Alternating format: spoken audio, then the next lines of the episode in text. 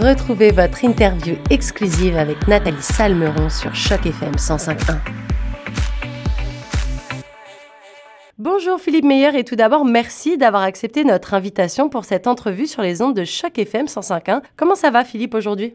Ben, bonjour, euh, ça va très bien. Euh, merci de m'accueillir, c'est gentil. Ben, écoute, on est ravis en tout cas de t'avoir. Puis moi, je suis très contente. On va pouvoir parler de ton livre 420 grammes. Euh, D'ailleurs, ce dernier est sorti le 20, le 20 avril, une date que les amateurs de marijuana, de cannabis, de weed, euh, parce que dans ton livre, tu, tu, abordes notamment tous les noms. Je pense qu'on a fait le tour de tous les noms du, cannabis dans ce livre. Euh, c'est une date spéciale, le, 20 avril. Déjà, est-ce que tu voulais faire, euh, est-ce que c'est fait exprès d'avoir euh, sorti ton livre, ce fameux 420, ce fameux jour de la weed? Oui, oui, oui, tout à fait. Dans le fond, nous, on voyait que la publication était pour être au printemps, puis on a vraiment agencé les choses pour que ça arrive à ce moment-là, parce que c'est ça, tu sais, le, le, pote est dans l'actualité à ce moment-là, puis il y a souvent des gens, tu sais, on va en parler sur les réseaux sociaux, sur Internet. Donc, euh, on trouvait que c'était une bonne façon de s'insérer dans cette conversation-là, dans le fond, de profiter du 420 euh, pour euh, un peu lancer la conversation autour de la consommation du pot, ce que j'ai voulu faire avec, avec ce livre-là. Donc, ouais. Bah, justement, est-ce que tu peux nous expliquer quel a été le, déclic pour toi de pour écrire ce livre, livre que, que je rappelle pour les auditeurs de Choc FM, c'est pas un livre pour pour parler de la weed ou du cannabis euh, comme ça, c'est juste pour repenser un peu à sa consommation. Tu, tu diabolises pas le truc. Dans ton livre, tu dis pas euh, clairement fumer c'est mal. Tu dis pas aux gens d'arrêter de fumer ou de commencer à fumer. Tu leur fais juste réfléchir à leur façon de, consommer ça. Quel a été pour toi ce déclic pour écrire ce livre? Oui, c'est ça. Donc moi, j'ai vraiment, je suis un gros consommateur euh, de cannabis. Ça fait une quinzaine d'années que je consomme pas mal quotidiennement. mais au début de la pandémie, donc il y a deux ans, ma consommation a vraiment explosé. J'ai vraiment commencé à fumer vraiment beaucoup. Pour moi, c'était déjà une habitude. Euh, mais quand la pandémie est arrivée, je suis quelqu'un d'assez anxieux. je pense que comme tout le monde, j'ai été un peu happé par cette crise-là qui nous frappait. Euh, j'ai géré ça, dans le fond, mon stress en augmentant ma consommation de cannabis.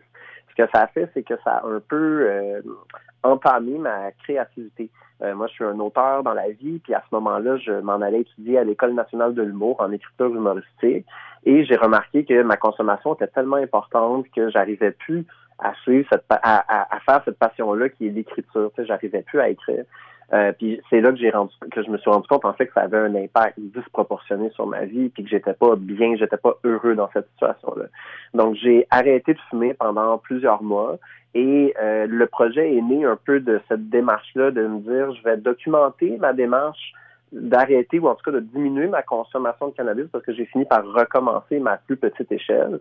Euh, je voulais la documenter puis le faire d'une façon aussi très artistique parce que j'étais à l'ENH, donc à, l'école de l'humour, et je voulais un peu euh, créer moi ma, ma propre démarche artistique singulière à moi.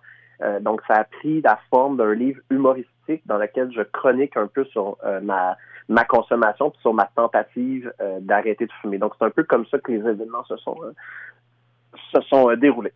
Ben justement, on en parlait un petit peu euh, en rantaine, toi et moi, tout à l'heure. Euh, je disais que moi, j'ai lu le livre et que j'avais l'impression d'avoir bah, j'avais l'impression d'avoir assisté comme à un spectacle de stand-up parce que l'écriture, quand, quand, on lit un livre en général, c'est vrai qu'on est, on a un décor, on plante les personnages, c'est toujours très carré. Et, et là, on a l'impression de, je sais pas, j'avais l'impression d'avoir, euh, d'être dans une salle de spectacle, de siroter mon verre et d'écouter euh, quelqu'un parler de sa dépendance à, à la weed et, et, mm-hmm. et, les méfaits et bienfaits que ça lui a apporté. Est-ce que pour toi, c'était important de d'écrire ce livre de façon très simple, très accessible, limite parler. Euh, est-ce que quelque part, c'était pas un lien avec, euh, avec justement le cursus que tu suis à l'École nationale de l'humour?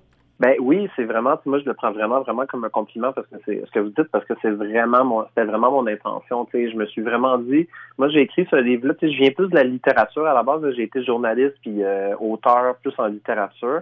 Puis un de mes grands défis quand je suis arrivé à l'ENH, c'était d'adapter mon écriture. J'avais une écriture quand même très classique, très littéraire. Euh, avec des longues, longues phrases, puis bon, de chercher le mot parfait.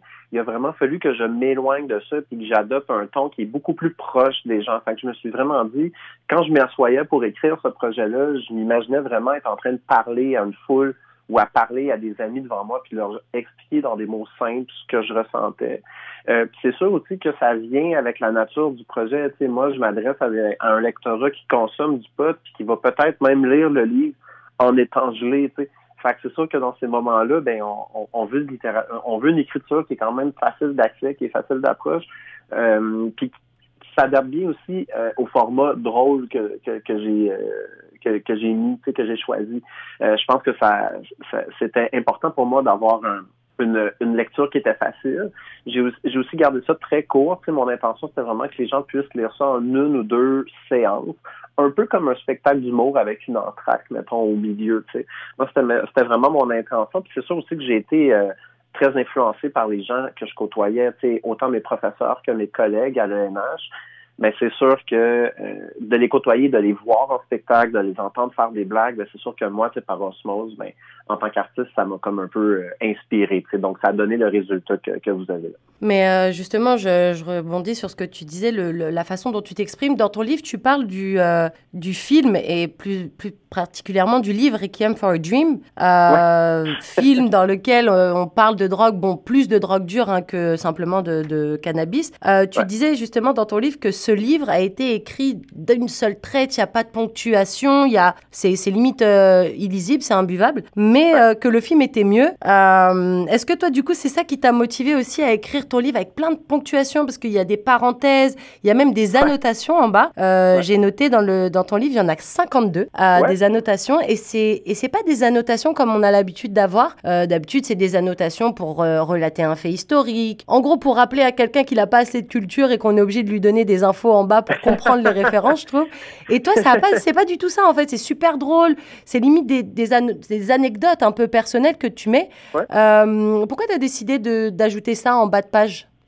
Alors, euh, la, principale raison, c'est que moi, c'était un petit peu euh, artistique, mais ça s'est vraiment bien passé. En fait, c'est que moi, je voulais que le livre euh, comment je pourrais dire ça, transmettre un peu l'émotion de quelqu'un qui a fumé, dans le sens que quand on fume un joint, souvent, euh, mettons, on écoute un film après avoir fumé, et on peut voir quelque chose à l'écran qui nous fait penser à quelque chose, puis dans notre tête, on décroche complètement du film, puis on est rendu complètement ailleurs. Comme faire une sorte euh, de digression personnelle, tu veux dire? Ouais, c'est ça, c'est ça, tu sais, où on a une conversation avec un ami après avoir fumé un joint, puis là, quelqu'un, tu sais, on parle de quelque chose, parle du Canadien, puis ou des Maple Leafs, et là, on dit, hey, regarde le nuage qui est là, ressemble à, une moto, puis là, on part, tu sais, puis on parle plus du tout des Maple Leafs. De toute façon, il revient cinq minutes après. D'ailleurs, de quoi qu'on parlait tantôt, ah, ah, ah, on part à rire, c'est bon. Ce petit phénomène-là de fumeux de pot, que je pense que tout le monde qui a fumé du pot va, va se reconnaître un peu là-dedans, j'ai essayé de le, je, je, cherchais dans le fond un mécanisme littéraire pour essayer de reproduire ça dans une lecture. C'est pour ça que le texte, c'est quand on fait une note de bas de page, c'est vraiment une digression qui pour moi représente un peu les digressions qu'on a dans notre tête après avoir fumé. Donc c'est pour ça qu'au niveau de la forme, j'avais vraiment multiplié, euh, j'avais des 52 euh, notes de bas de page. Euh, puis aussi, je trouvais ça quand même intéressant comme souvent ça m'ouvrait des portes pour faire des blagues qui auraient moins fonctionné si ça avait été directement dans le corps du texte. donc, ces deux raisons-là ont fait que je me suis vraiment un peu amusé. Puis à partir du moment où mon éditeur était était d'accord avec ça, ben là, j'ai vraiment ouvert les ventes, puis je, me suis mis à multiplier les notes de bas de page comme s'il n'y avait pas de lendemain.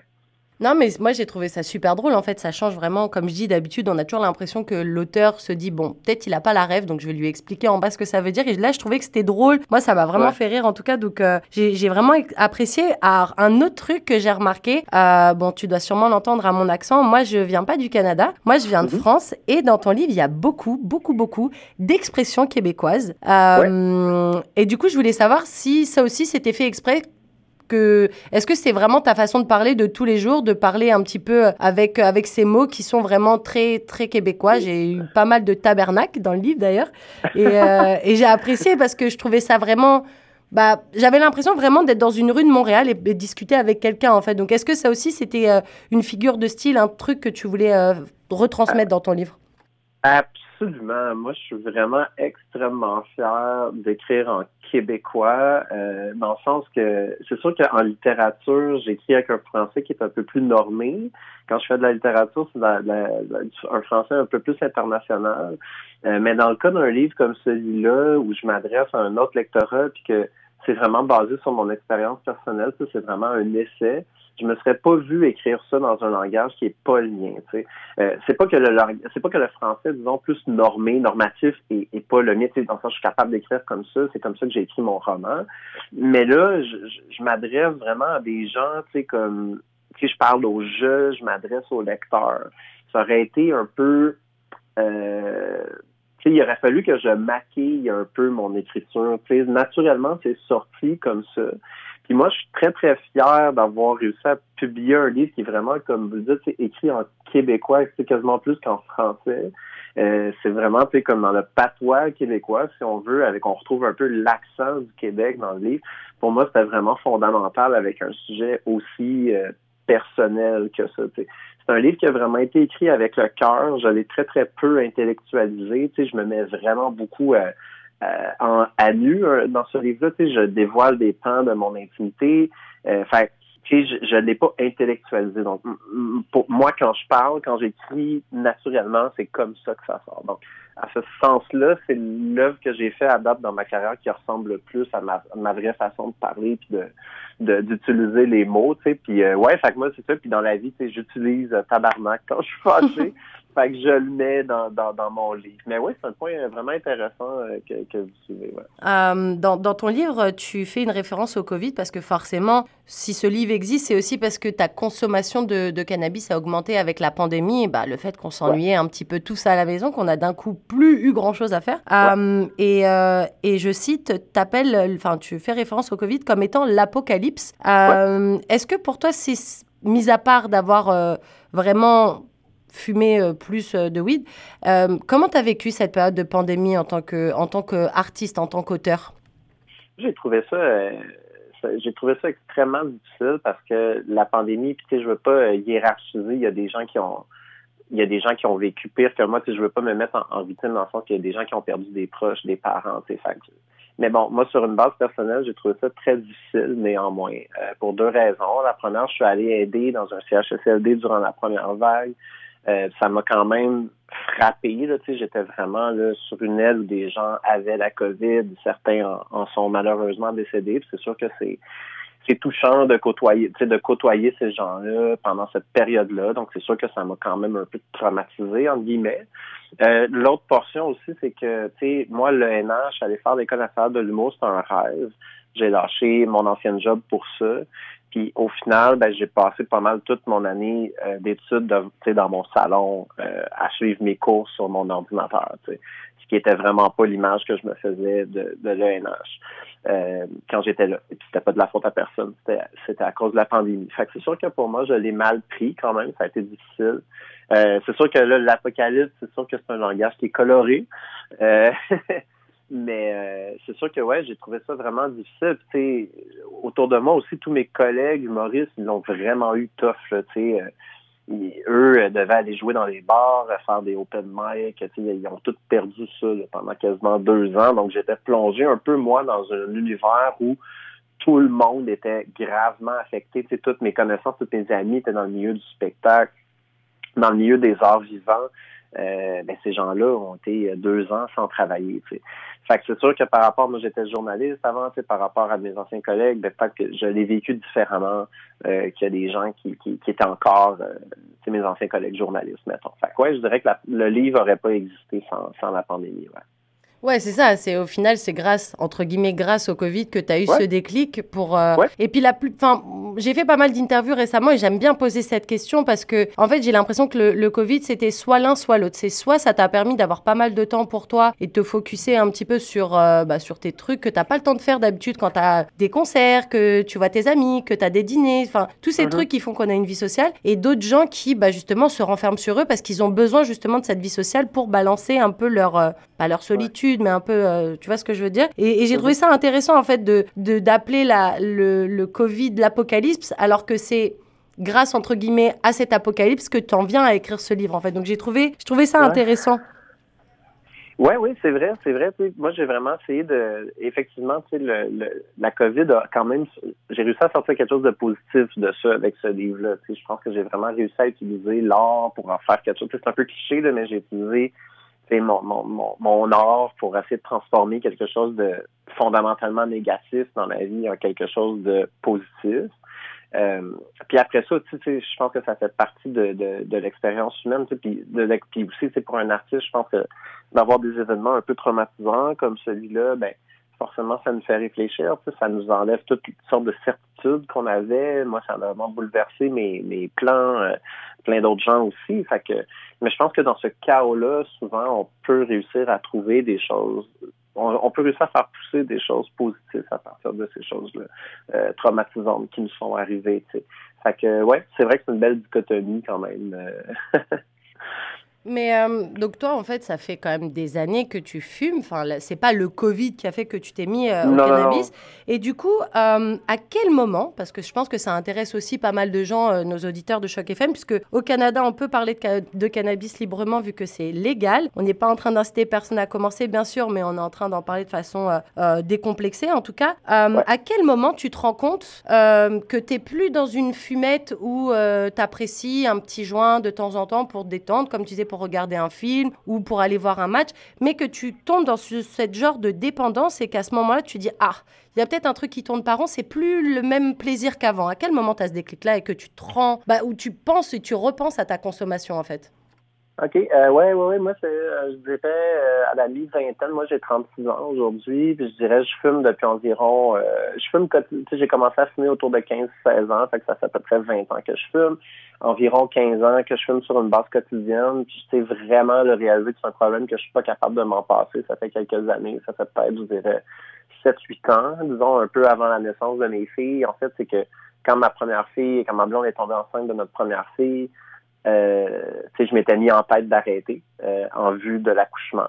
Euh, puis j'ai, j'ai vraiment pas été capable. J'ai, été capable de diminuer, mais c'était extrêmement difficile. Puis quand ma fille a fini par naître, euh, j'ai peut-être fait trois semaines, un mois sans fumer, puis tout de suite je suis retombé. Euh, j'ai recommencé à en fumer. Puis c'est vraiment à ce moment-là que je me suis rendu compte que oh shit, même quand je me dis, tu sais, ok là je ne fume pas, j'arrête, je suis pas capable, je suis pas capable, c'est plus fort que moi, c'est comme ça je finis toujours par aller fumer quand même. Fait moi, je dirais que ça fait à peu près, c'est ça, à peu près 7 8 ans que j'ai réalisé que c'est un problème. Euh, c'est ça, mais de façon vraiment, tu sais, que ça, que ça me rend vraiment, tu sais, euh, ça bloque mon bonheur et tout ça, c'est vraiment durant la, au début de la pandémie que, que ça a pris une ampleur qui était vraiment euh, plus dramatique.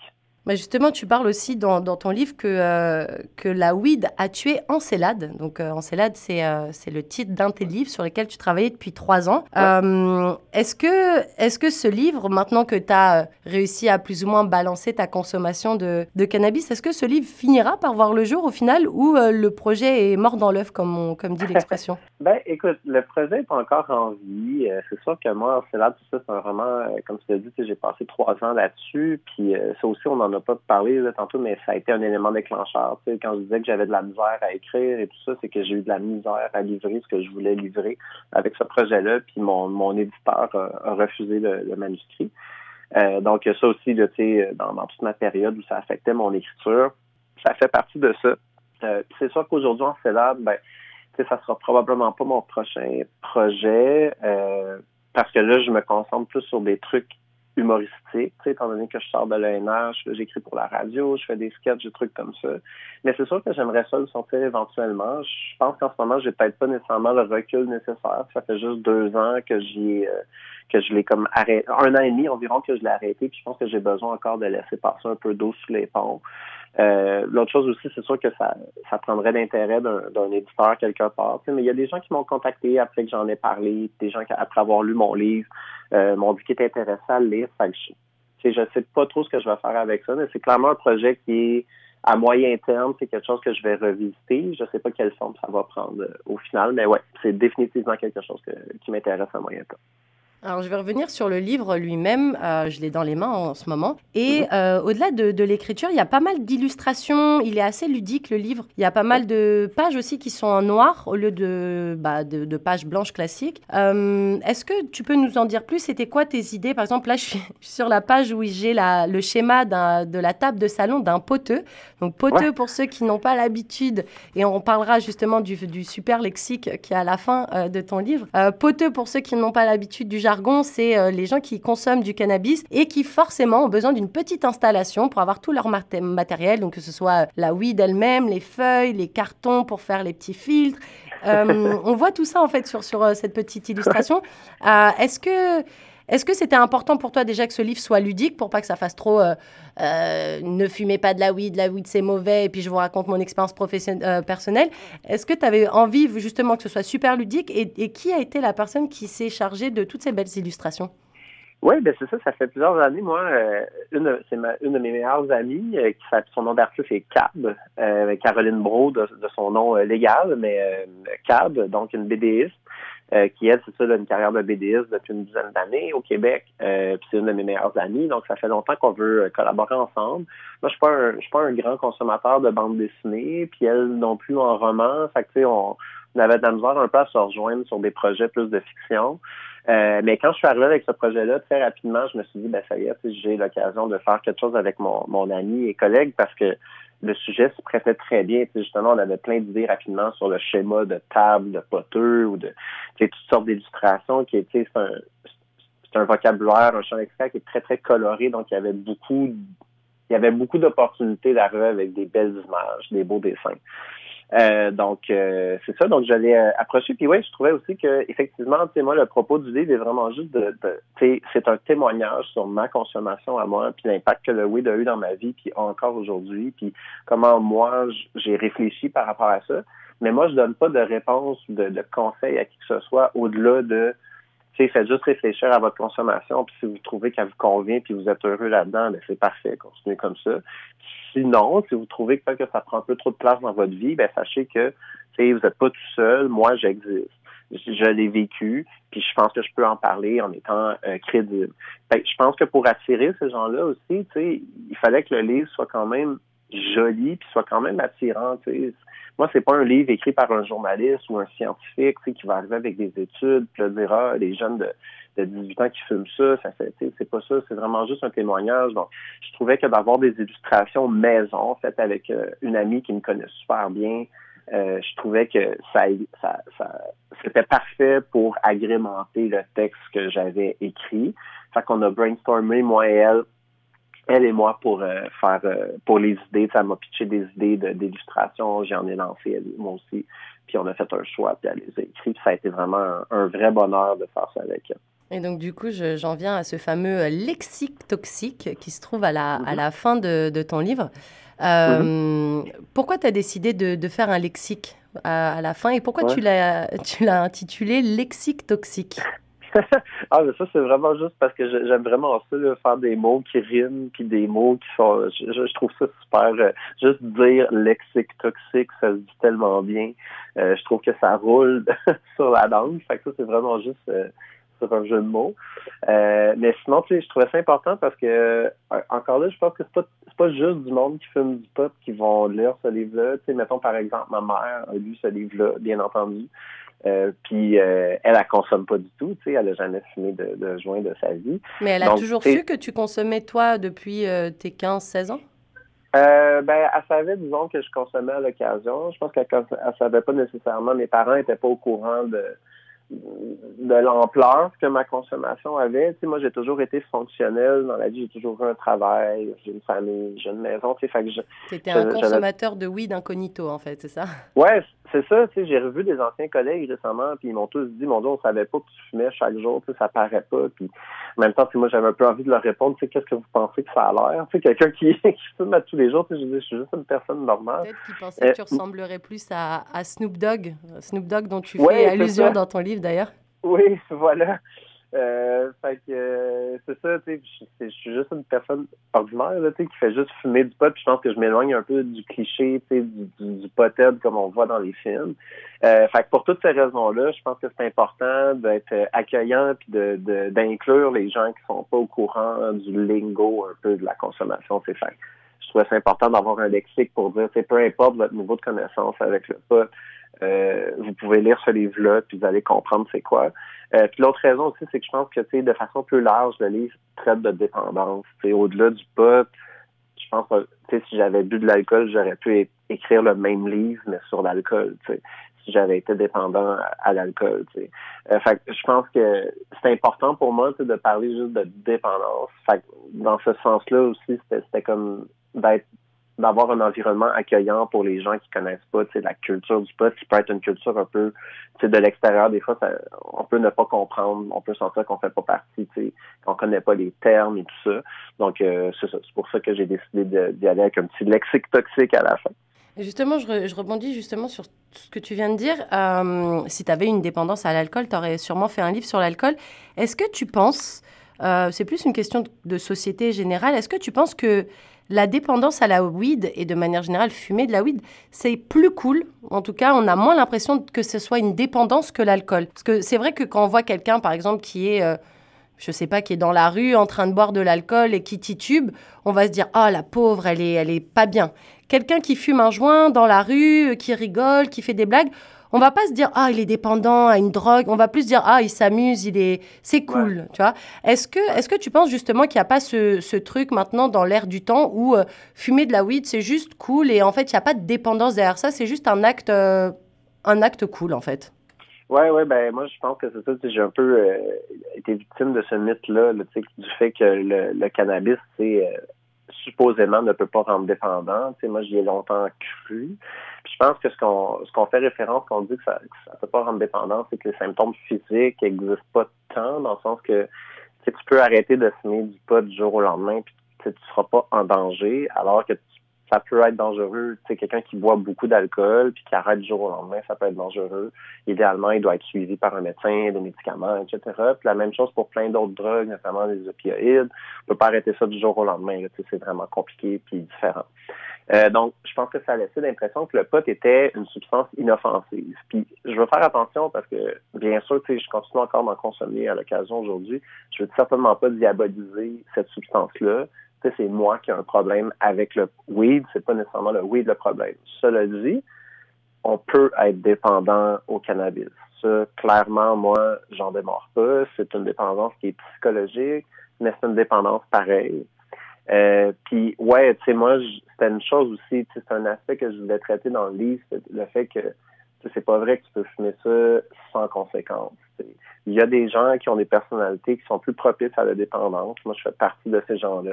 Dans mon cas, à moi précisément, de, de, de jeune homme anxieux, euh, le pot est vraiment venu combler une certaine carence euh, chez moi, ce que fait pas l'alcool. Euh, donc, euh, mais c'est important pour moi de le dire. Puis je pense que j'ai la crédibilité de le dire. Je suis pas quelqu'un qui est anti-drogue du tout. J'ai essayé plein de drogues dans ma vie, puis j'en consomme encore aujourd'hui. Oui, puis tu en parles euh, dans ton livre aussi, à un ben moment que tu as essayé le speed, que tu as essayé la MDMA. Et comme, et comme je pense aussi pas mal de, de gens dans la vie de tous les jours, on, a, on peut essayer certaines drogues qui, on appelle ça plus des drogues dures pour le coup, puisque Mhm. la weed étant légale, maintenant, ça, on appelle ça. Puis on a toujours plus eu tendance à appeler ça une drogue douce. Mais, euh, mais c'est vrai que j'ai l'impression que la dépendance à la weed, elle n'est pas considérée comme étant une, euh, une maladie, entre guillemets. Tu vois ce que je veux dire? Quand tu es, quand es accro à quelque chose de dur ou même l'alcool, euh, on a tendance à pointer du doigt en disant Ah, tu vois, elle, est dépendante, elle, elle est malade. Mais c'est vrai que, que, la weed, ça a tendance à être ce, ce truc un peu cool, un peu hippie, un peu baba cool, en fait. Ouais. Ouais, c'est ça. Puis, tu sais, je ne nie pas que ça peut l'être, dans le sens que, tu sais, c'est vrai que fumer un joint, c'est le fun, tu sais, puis j'en parle dans mon livre.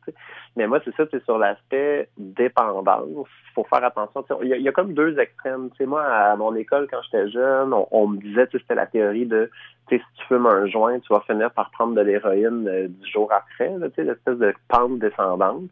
Donc, là, c'était l'argument de la peur, tu sais, un argument anti-cannabis, qui était pas vrai mais tu avais comme une espèce d'autre courant qui était plus en nous, qui était comme, puisque ça, c'est pas vrai, euh, l'inverse est vrai. Donc, c'est euh, c'est pas dommageable, il n'y a aucune façon d'être... Euh, ça, ça, pousse dans les plantes, c'est naturel, tu peux pas être dépendant à ça. Mais je pense que la réalité est plus dans le milieu genre, de ces deux extrêmes-là. C'est plus comme oui, il y a des gens qui peuvent être dépendants euh, au cannabis puis qui peuvent avoir des conséquences négatives dans leur vie. Puis moi, c'est ça que, que je voulais dire. C'est pas parce que c'est légal aujourd'hui que là, soudainement, ça devient quelque chose qui est comme sans conséquence. Il y, y, a, un paquet de gens qui peuvent fumer du pot une fois par mois, puis sont contents, puis c'est parfait, puis ils n'auront jamais de relation problématique avec ça. Puis moi, j'applaudis la légalisation pour ça. Euh, mais il y, a, y a, aussi un paquet de gens qui se mettent un peu la tête dans le sable. Puis moi, ça a longtemps été mon cas, dans le sens de dire je suis pas dépendant, je suis pas dépendant, jusqu'au moment où là, le jour tu dois arrêter, puis là, tu es fâché, puis ça marche pas, puis t'es pas capable de dormir, puis euh, tu stresses, puis t'es anxieux, de, tu constates que la dépendance, ben, elle existe dans ta tête. Là. Donc, euh, ouais, c'est un peu ma réflexion là-dessus.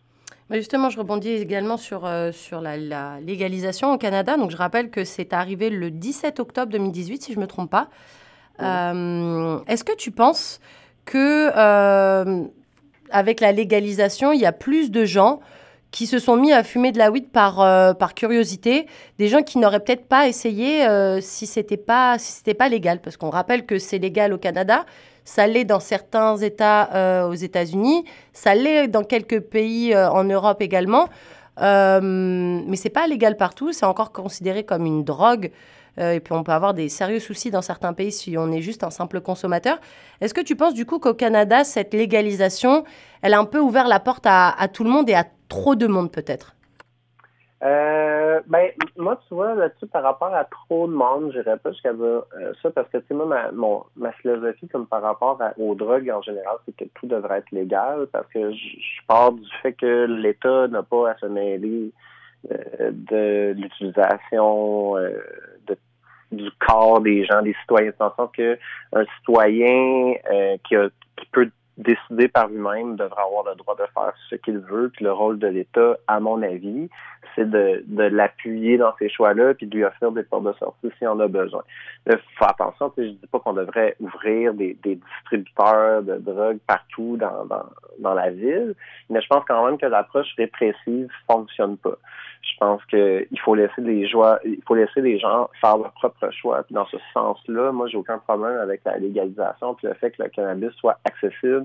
C'est à chaque citoyen de décider ce qui est bon pour lui ou non. Euh, mais je suis conscient, je le dis, que c'est, c'est pas une opinion ou un point de vue qui est partagé par tout le monde.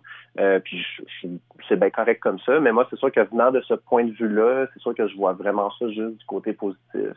Le fait que ça a été légalisé. Euh, je pense qu'il y a beaucoup de gens aussi qui vont en consommer d'une façon qui est moins dommageable. Par exemple, ils vont acheter des jujubes ou du, du petit push-push, là, tu sais, c'est espèces de, de petites canisses que tu peux juste push-pusher comme de la vapeur, de pot. Ah, comme une euh, genre de vape, de weed vape, c'est ça? Ouais. Ouais, c'est ça exactement. Tu sais, puis ça, c'est des méthodes de consommation qui sont beaucoup moins dommageables. Notamment, on, on fume pas, donc il n'y a pas de fumée dans nos poumons. C'est moins dommageable, etc. Mais est-ce que justement, tu trouves pas que ce soit devenu clairement un, un produit marketing? Parce que moi, j'ai. Euh, bah, nous, ici, on est en plein d'entente de Toronto, en plein centre-ville.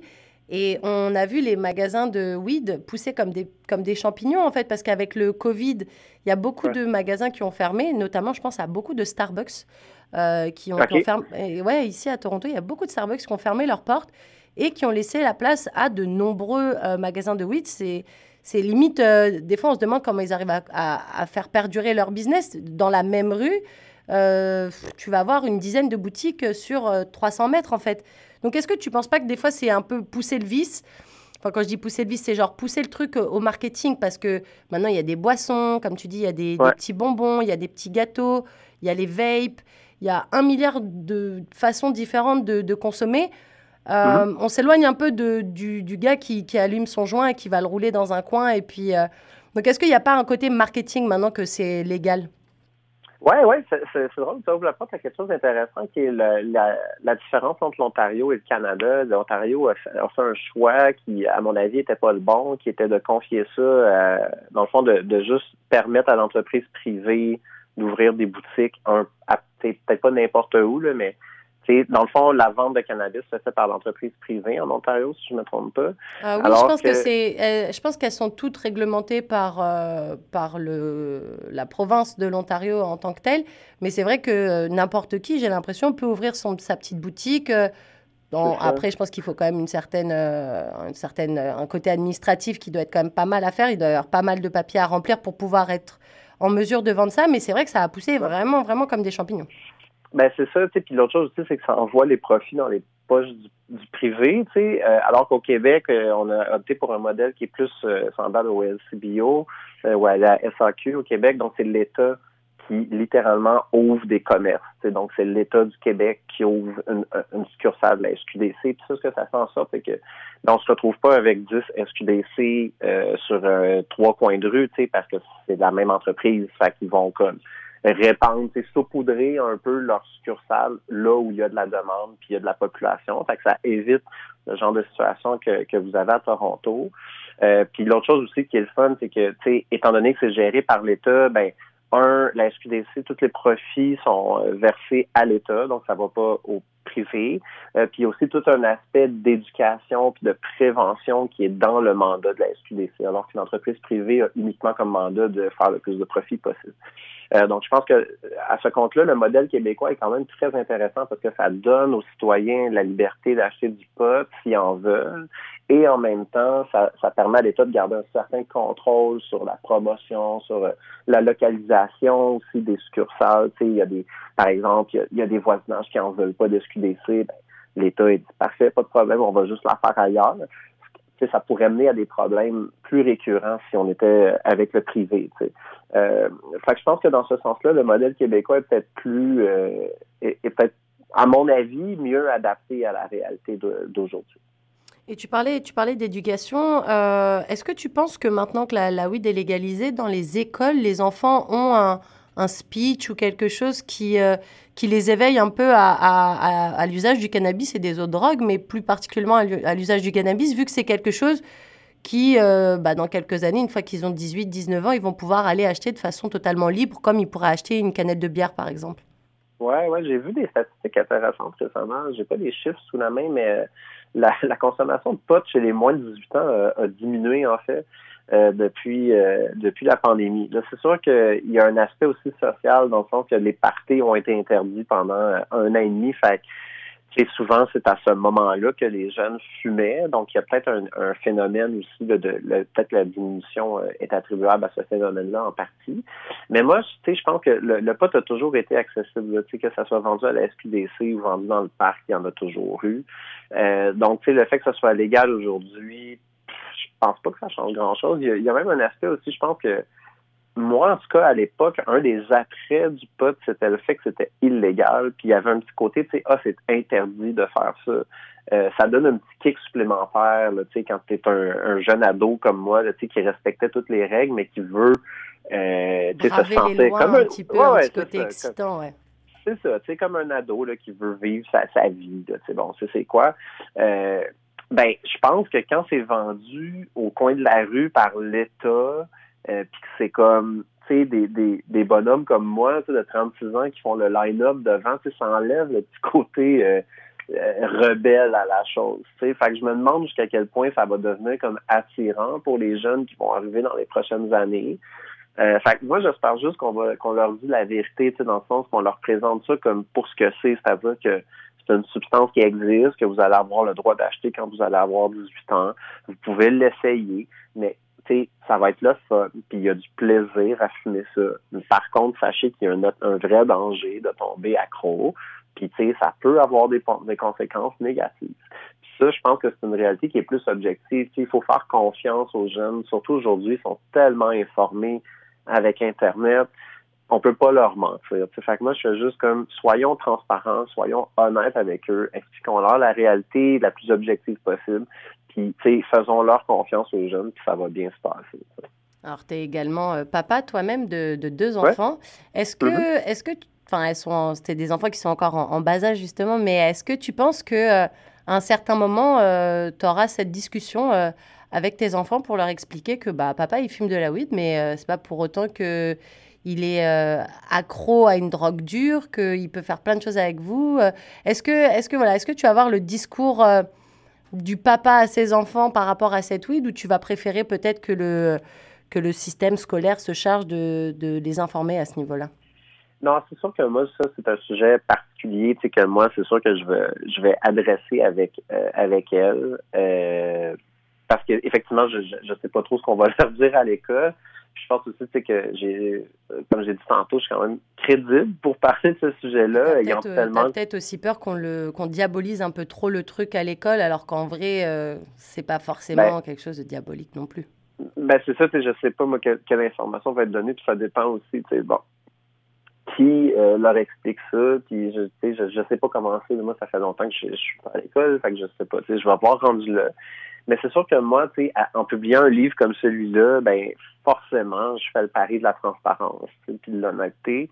Euh, puis, tu sais, fait que je, peux pas, je peux pas leur cacher, tu sais, forcément, mes filles ont vu le livre, sont trop jeunes pour comprendre c'est quoi, mais c'est sûr que lorsqu'elles auront 10, 11, 12 ans, elles vont finir par comprendre ce que c'est en toute franchise, je pense pas que ça va changer grand-chose dans leur vie. Tu sais, j'ai toujours consommé, euh, je consomme moins aujourd'hui, tant mieux. Je consomme pas avec elles, bien entendu, tu sais, dans le sens que je consomme quand elles sont couchées. Euh, fait tu sais, est-ce que ça va avoir un impact? Je le sais pas, mais c'est sûr que moi, je veux vraiment être franc, ne pas cacher ça, nommer les choses, oui, tu sais, j'en consomme. Il y a des gens qui fument de la cigarette, moi je fume pas ça, je fume cette substance-là. Euh, c'est sûr que moi, je suis pas, je fais pas la promotion de la consommation. Il y a des gens qui sont très, très, c'est dans leur culture, ça fait partie de leur personnalité. Ils aiment vraiment ça. sais moi, c'est un peu comme un mal nécessaire dans ma vie, là, le pot en ce moment. Là, fait c'est ça un peu que j'aimerais leur transmettre, leur, leur dire, ça se peut que vous allez en fumer, puis avec votre génétique, vous allez peut-être vraiment aimer ça, si vous retenez de moi. Mais soyez juste prudente. Je pense que je fais confiance à mes filles pour qu'ils prennent les bonnes décisions pour elles lorsqu'elles sont rendues là. Mais moi, c'est sûr que je vais avoir une conversation honnête et transparente avec elles. Et euh, pour finir, si tu devais parler au Philippe qui a écrit son livre au début, qui était euh, qui était pas bien, qui était clairement pas trac hein, avec cette histoire de dépendance qui commençait à vraiment prendre le pas sur ta vie. Maintenant, mhm. es, tu fumes toujours de la weed, mais d'une façon, on va dire plus euh, plus relax, tu, tu fumes beaucoup moins et tout ça. Qu'est-ce que tu dirais au Philippe qui était plein d'angoisse, qui était euh, en train de se dire oh là là, je, suis en train de, de, mettre un frein à toutes mes activités artistiques, je suis peut-être en train d'aller sur la mauvaise pente, alors qu'en soi, c'est un chemin que je parcours depuis 15 ans, puisque tu fumais déjà depuis longtemps. Et d'un coup, hop, tu as ce déclic où tu te dis, ouais, ça y est, je suis en train de partir euh, sur un terrain où je me sens pas plus à l'aise que ça. Qu'est-ce que tu dirais au Philippe qui, était en train de fumer des joints et des joints tous les jours et puis maintenant, avec l'évolution que tu as, comment tu te parlerais? Ah, c'est intéressant comme question. Je me dirais d'abord, tu sais, euh, ça donne pas grand-chose de fumer comme ça. La première chose, je serais comme, tu sais, à chaque fois que tu fumes, tu penses que ta journée va être mieux ou que tu vas comme être moins anxieux, mais c'est pas vrai. C'est vraiment une illusion. Je dirais, tu sais, pose-toi la question, est-ce que le 15 minutes où tu es vraiment, vraiment gelé vaut le 4 heures où tu te sens vraiment comme débossé après. Euh, puis je dirais aussi, il y a des belles choses qui s'en viennent pour toi. Justement, ce livre-là, c'est vraiment une très, très belle surprise dans ma vie, là, dans le sens que l'accueil est exceptionnel. Je donne plein d'entrevues. J'en donne une encore aujourd'hui. Ça fait un mois que le, livre est sorti. Puis je continue à donner des entrevues. C'est exceptionnel dans, dans, ma jeune carrière d'auteur. C'est vraiment le plus bel accueil que j'ai eu. Euh, fait que je dirais, je lui dirais, fais-toi confiance. Il y, a, des gens qui sont intéressés à entendre ce que tu as à dire. Puis c'est pas parce que tu as euh, un livre qui a été refusé, un manuscrit qui a été refusé, que tu es obligé de te lancer dans la consommation pour noyer ta peine. C'est au contraire, tu crache-toi dans les mains puis continue à travailler parce que les résultats vont être là. si tu fais les choses avec honnêteté dans la vie puis que tu travailles fort puis que tu donnes le meilleur que ce que, que, ce dont tu es capable, ben les belles choses vont arriver c'est quelque chose que je, je voyais pas nécessairement. Tu j'étais un peu nihiliste à ce moment-là. Euh, j'avais le réflexe de, de, pelleter un peu mes problèmes par en avant en fumant des joints. Fait que je dirais à ce Philippe-là, affronte tes problèmes tout de suite, ça va bien se passer. Ouais, une belle sagesse en tout cas. Et du coup, euh, avant qu'on se quitte, est-ce que tu peux nous parler un petit peu de tes projets? Parce que maintenant, ce livre est dans les mains du public. Je rappelle aux auditeurs de Choc FM, il est donc sorti le 20 avril dernier aux éditions Cardinal. Euh, sur quoi tu travailles maintenant? Quels vont être tes, le travail sur tes prochains mois? Est-ce que tu vas te concentrer un peu sur l'écriture toujours? Ou est-ce qu'on va peut-être avoir un jour la chance de te voir sur scène euh, avec peut-être un spectacle de stand-up? Alors, pour me voir sur scène, jamais. ça, c'est sûr et certain. Je suis vraiment pas un gars de scène. Moi, je suis bien euh, dans mon, devant mon ordinateur avec mon café puis mes écouteurs sur la tête. Et ton euh, petit joint sur le côté. oui, c'est ça, exactement. Donc, c'est là que je veux être. Donc, non, je fais jamais de scène. Je suis vraiment pas un humoriste euh, de scène. Je suis vraiment un auteur. mais cela dit, pour mes pour mes projets, j'en ai plein. là, en ce moment, j'écris pour l'émission à la semaine prochaine à Radio-Canada. Donc, j'écris des sketchs pour eux. je suis en développement avec une maison de production pour une, une web série. Euh, j'ai deux projets de livres en chantier aussi, un sur la culture automobile, euh, sur la place que ça prend dans nos vies, qui sera un, essai, puis j'en ai un autre aussi qui est un peu moins avancé, mais qui est sur euh, la crypto-monnaie. J'aime bien ça, c'est un sujet qui m'intéresse, puis je pense qu'il y a comme je sais pas exactement quelle forme ça va prendre, mais je travaille sur quelque chose là-dessus d'un de, peu dans le même ton que 420 grammes. C'est très funny, très léger comme écriture, mais pour démystifier un peu ce secteur-là. Euh, fait que c'est un peu ça. Je continue à travailler avec des humoristes aussi euh, que j'ai rencontrés à l'école pour essayer de les aider dans leurs textes, des choses comme ça. Puis en terminant, je fais le, journal satirique Le Navet qui est sur Facebook et sur Instagram. Euh, j'ai une newsletter pour des abonnés aussi, donc c'est un journal satirique. Je commente l'actualité de façon drôle. Euh, donc c'est ça, c'est un peu mes projets là, dans les six prochains mois, ça va ressembler à ça. Eh bien, écoute, merci Philippe, merci Philippe Meyer pour euh, cette belle interview, super interview, super intéressant. Je pense que les auditeurs de Choc FM ont pu découvrir un autre pan de la consommation de weed et que c'est pas forcément euh, bah, quelque chose à diaboliser. Comme je dis après, on n'est pas là pour inciter les gens, on est juste en train de discuter d'un sujet sans tabou aucun, puisque mhm. on a la chance de vivre dans un pays où c'est légal. En tout cas, merci beaucoup Philippe pour cette super interview et c'était un vrai plaisir de pouvoir échanger autant avec toi aujourd'hui. Ben, pareillement. Merci pour l'accueil. C'était vraiment intéressant comme discussion. Euh, vraiment. Merci beaucoup. Ben, je t'en prie. À très bientôt, Philippe. Merci. Merci. Bye bye.